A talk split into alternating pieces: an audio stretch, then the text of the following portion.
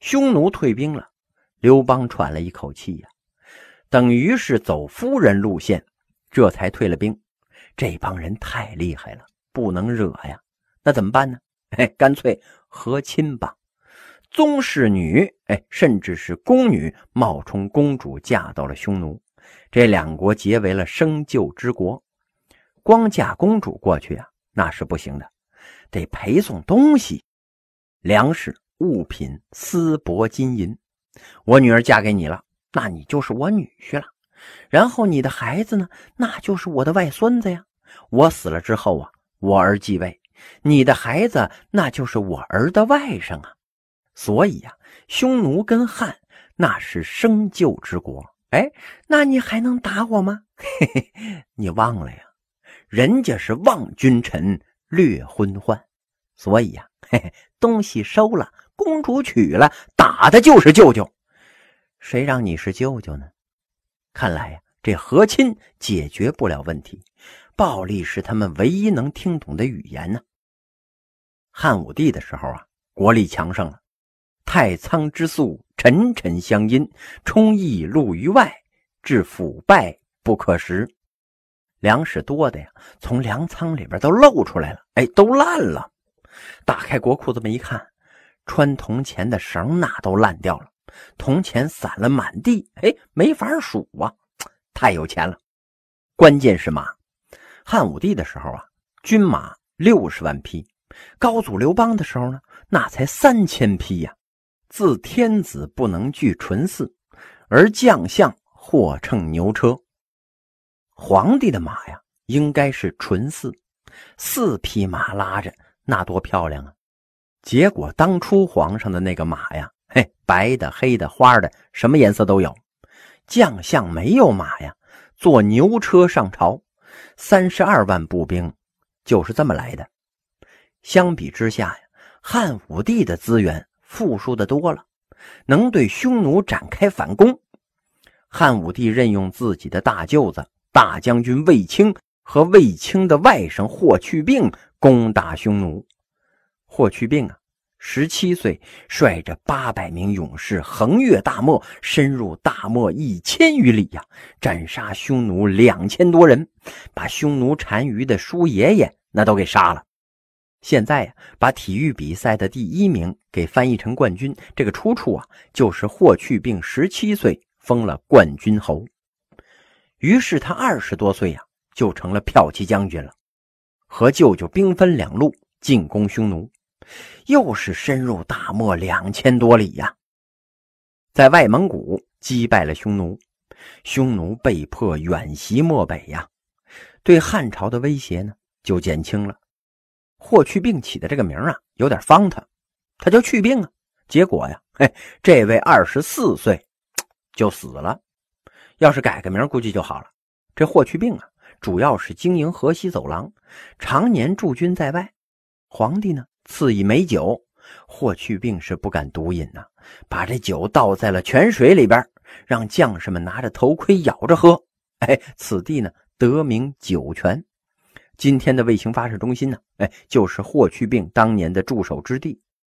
他死之后啊，陪葬在汉武帝的茂陵，跟皇帝埋在一起，那是无上的荣光啊。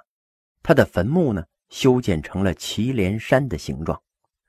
河西走廊在祁连山下，水草丰美呀。这个地儿被夺回来之后，汉朝才有可能通西域。匈奴失去了河西走廊啊。只好远袭漠北，导致后来内部混战。到汉元帝的时候啊，呼韩邪单于归汉，才有了昭君出塞的事儿啊。王昭君呢，十四岁入宫做宫女儿，据说呀，她是天生丽质。结果呢，因为不肯行贿这画师，画师啊就用印象派的手法把她给画成了丑女，害得她在宫里边一直待到了二十五岁。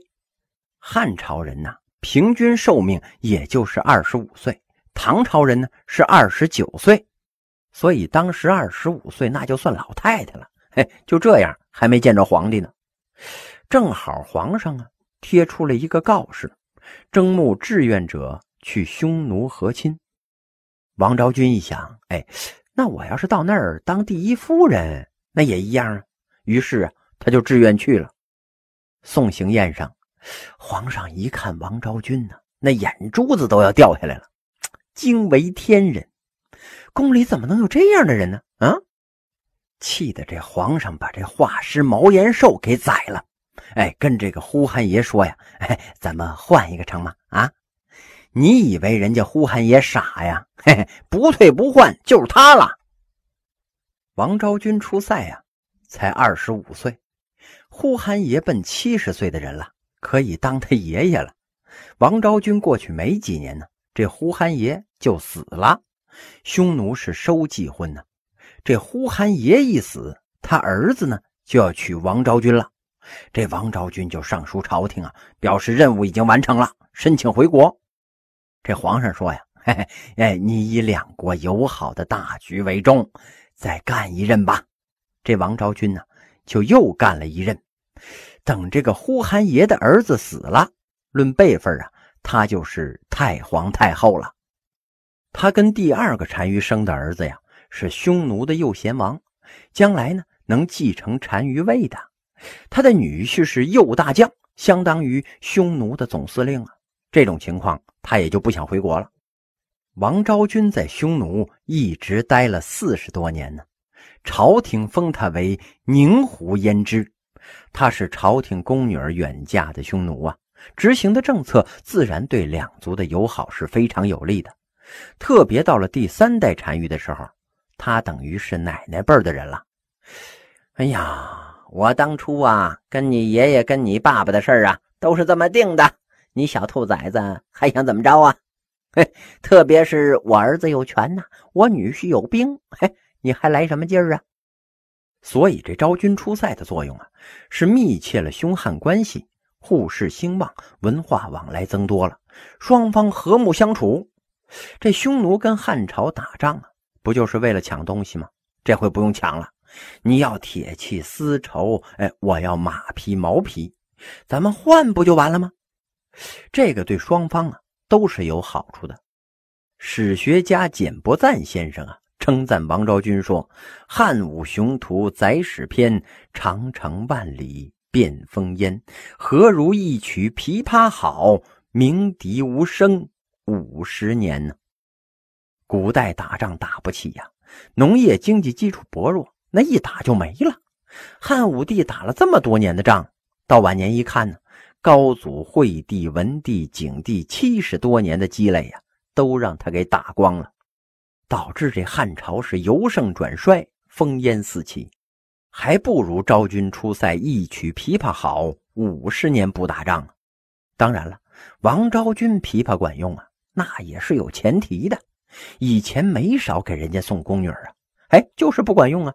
偏偏这个时候管用了，为什么呢？因为这个匈奴啊已经被打服了，这是在战胜的基础上送过去的，这是关键呢。中国古代王朝的疆域跟今天版图的概念大不一样。疆域按今天的话讲呢，就是势力范围。盛唐时期呀，一千六百万平方公里，没错就三年。汉朝极盛的时候呢，一千四百万平方公里，没错也就是汉武帝时期是一千四百万。新皇帝一继位啊，就少了。他觉得我爸爸、我爷爷要那么大地盘干什么呀？往回撤，不要了。他有他的理由啊。先皇好大喜功，连年征战，军队一下子就深入新疆那么老远，建一个城堡就表示这个地儿归我了。但是归我的地儿种不了粮食啊，粮食还得从中原年年往那儿运，还没运到呢，就被路上运粮食的人给吃的差不多了。这事儿啊不划算，这地儿干脆不要了，撤回来。当时啊，基本上就是这种格局，疆域有大有小，实际上啊是势力范围的嚣张，不像今天，哎，我在这儿立个界碑，这地儿呢就永远是我的了。匈奴是游牧民族，哎，就更谈不上有什么领土了。昭君当国，汉匈四十多年和睦相处啊，直到东汉。匈奴分为了南北两部，南匈奴与汉人杂居，咱们不定谁呀，就是匈奴人的后代，完全有可能。北京啊，是辽金元明清五朝故都啊，除了明朝，哎，辽金元清全是少数民族，所以啊，北京这个地方自古胡汉杂居。胡人统治的时间呢，可能比汉人还要长。你说我是最正宗的华夏民族，那不可能，因为北京话呢是满语、蒙语跟北方方言的混合种，是胡音。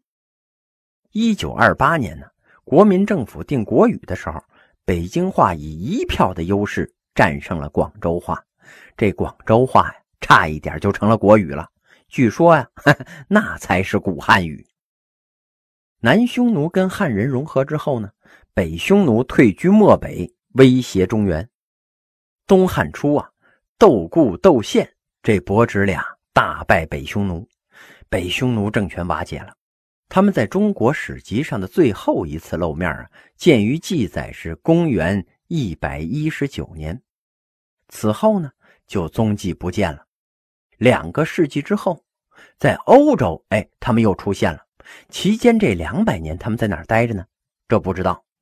他们出土的文物啊非常少，因为匈奴没有文字啊，所以出土了也不知道是不是他们的货。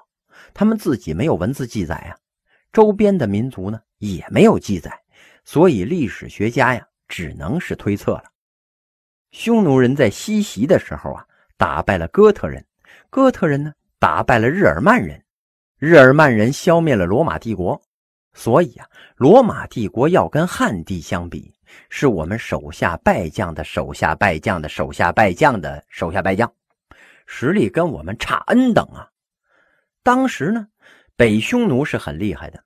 五世纪的时候啊，在欧洲的匈奴人产生了一个著名的国王，叫阿提拉大王。今天在欧洲啊，阿提拉那都是魔鬼的化身呢。欧洲一说阿提拉或者是成吉思汗，那都是魔鬼的化身，上帝之鞭呢。意思是啊，上帝派他们来进行末日审判，来拷打基督徒的。当时阿提拉是横扫欧洲啊，欧洲各国的君主联合起来跟他作战呢，嘿，都被打败了。最后啊，没办法了，给他进贡了一个日耳曼的绝色美女，新婚之夜呀。这才把他给暗杀了。阿提拉一死呢，几个儿子争王位，匈奴帝国是迅速的瓦解了。接着呀，匈奴人就分成了几支，在欧洲定居下来了。最主要的一支啊，被称为马扎尔人，他们在欧洲定居，建立了一个国家呀，叫匈牙利。直到今天呢，匈牙利那个英文开头那仨字母 H U N，在英语里边呢，哎，那就是匈奴的意思。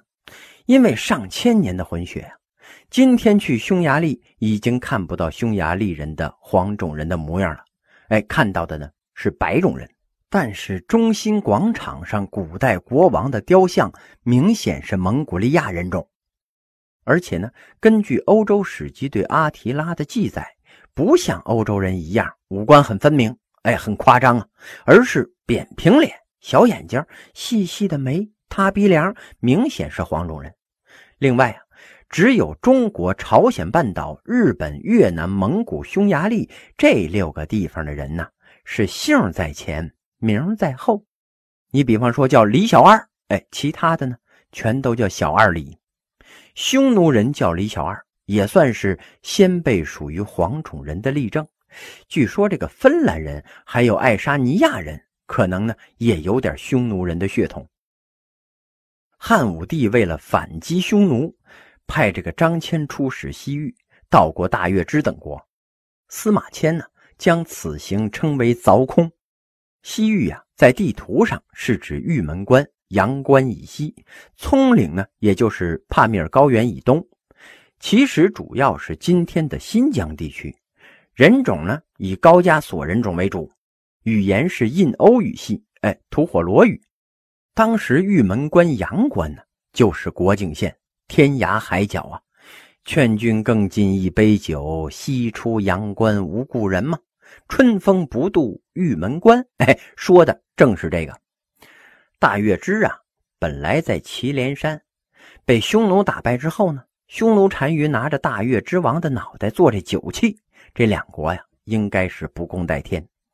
所以这汉武帝呀，就想联络大月支夹击匈奴。后来听说啊，这大月支迁到了西域了。就派张骞带着一百多人出使，这就是通西域的目的了。这张骞呢，有点背，刚一出玉门关就被匈奴给俘虏了。因为当时玉门关被匈奴控制着，匈奴让他在那儿娶妻生子，断绝他回中原的念想。不过呀，这张骞不负皇命啊，不忘故国。十年之后，有一天呢，他看准了机会，哎，跑了。他还接着找这大月支，最后啊，在今天的阿富汗阿姆河流域，真的就找到了大月之王。月之王说呀：“这这都哪辈子的事儿了？我们在这儿很好，我我们不想报仇。”张骞没辙了，只好回去复命了。路上又被匈奴人给逮着了，扣了一年多。当时通信不发达。这匈奴人呢，不知道这是之前跑了的张骞，要不然上网一查，那可就麻烦了。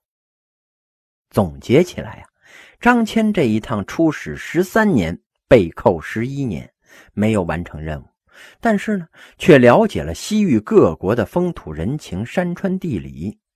西域三十国，最大的乌孙国人口六十二万，最小的楼兰一点四万人，这些小国呀。都想跟汉朝来往，于是呢，张骞第二次出使西域，与各国建立了友好的关系。公元前六十年，西汉设置了西域都护，标志着西域正式归属中央政权了。那个时候啊，是汉武帝的孙子汉宣帝神爵二年。史实说明啊。新疆自古以来就是中国的领土，那是中国不可分割的一部分。从公元前六十年到现在两千多年了，怎么能说是东土耳其斯坦呢？西汉末年呢，王莽篡位，接着农民起义，东汉建立了，国家就乱套了。中原王朝对西域的地区是鞭长莫及呀，这西域呀，这才被北匈奴控制了。但是这和东土耳其斯坦这。八辈子他也不搭界呀。东汉明帝的时候啊，班超经营西域，西域跟内地的联系又开始加强了。班超这一家子呀都非常牛，他哥哥班固是史学家，写《汉书》的嘛。他妹妹班昭是皇帝嫔妃的老师，后来写了四女书之一的《女诫》，很了不起呀。他爸爸班彪那也是史学家呀。他自己一开始啊，给官府抄抄写写，哎，用的也是笔。后来想大丈夫建功立业，当在疆场上啊，于是呢，投笔从戎，带了三十六个人通西域去了。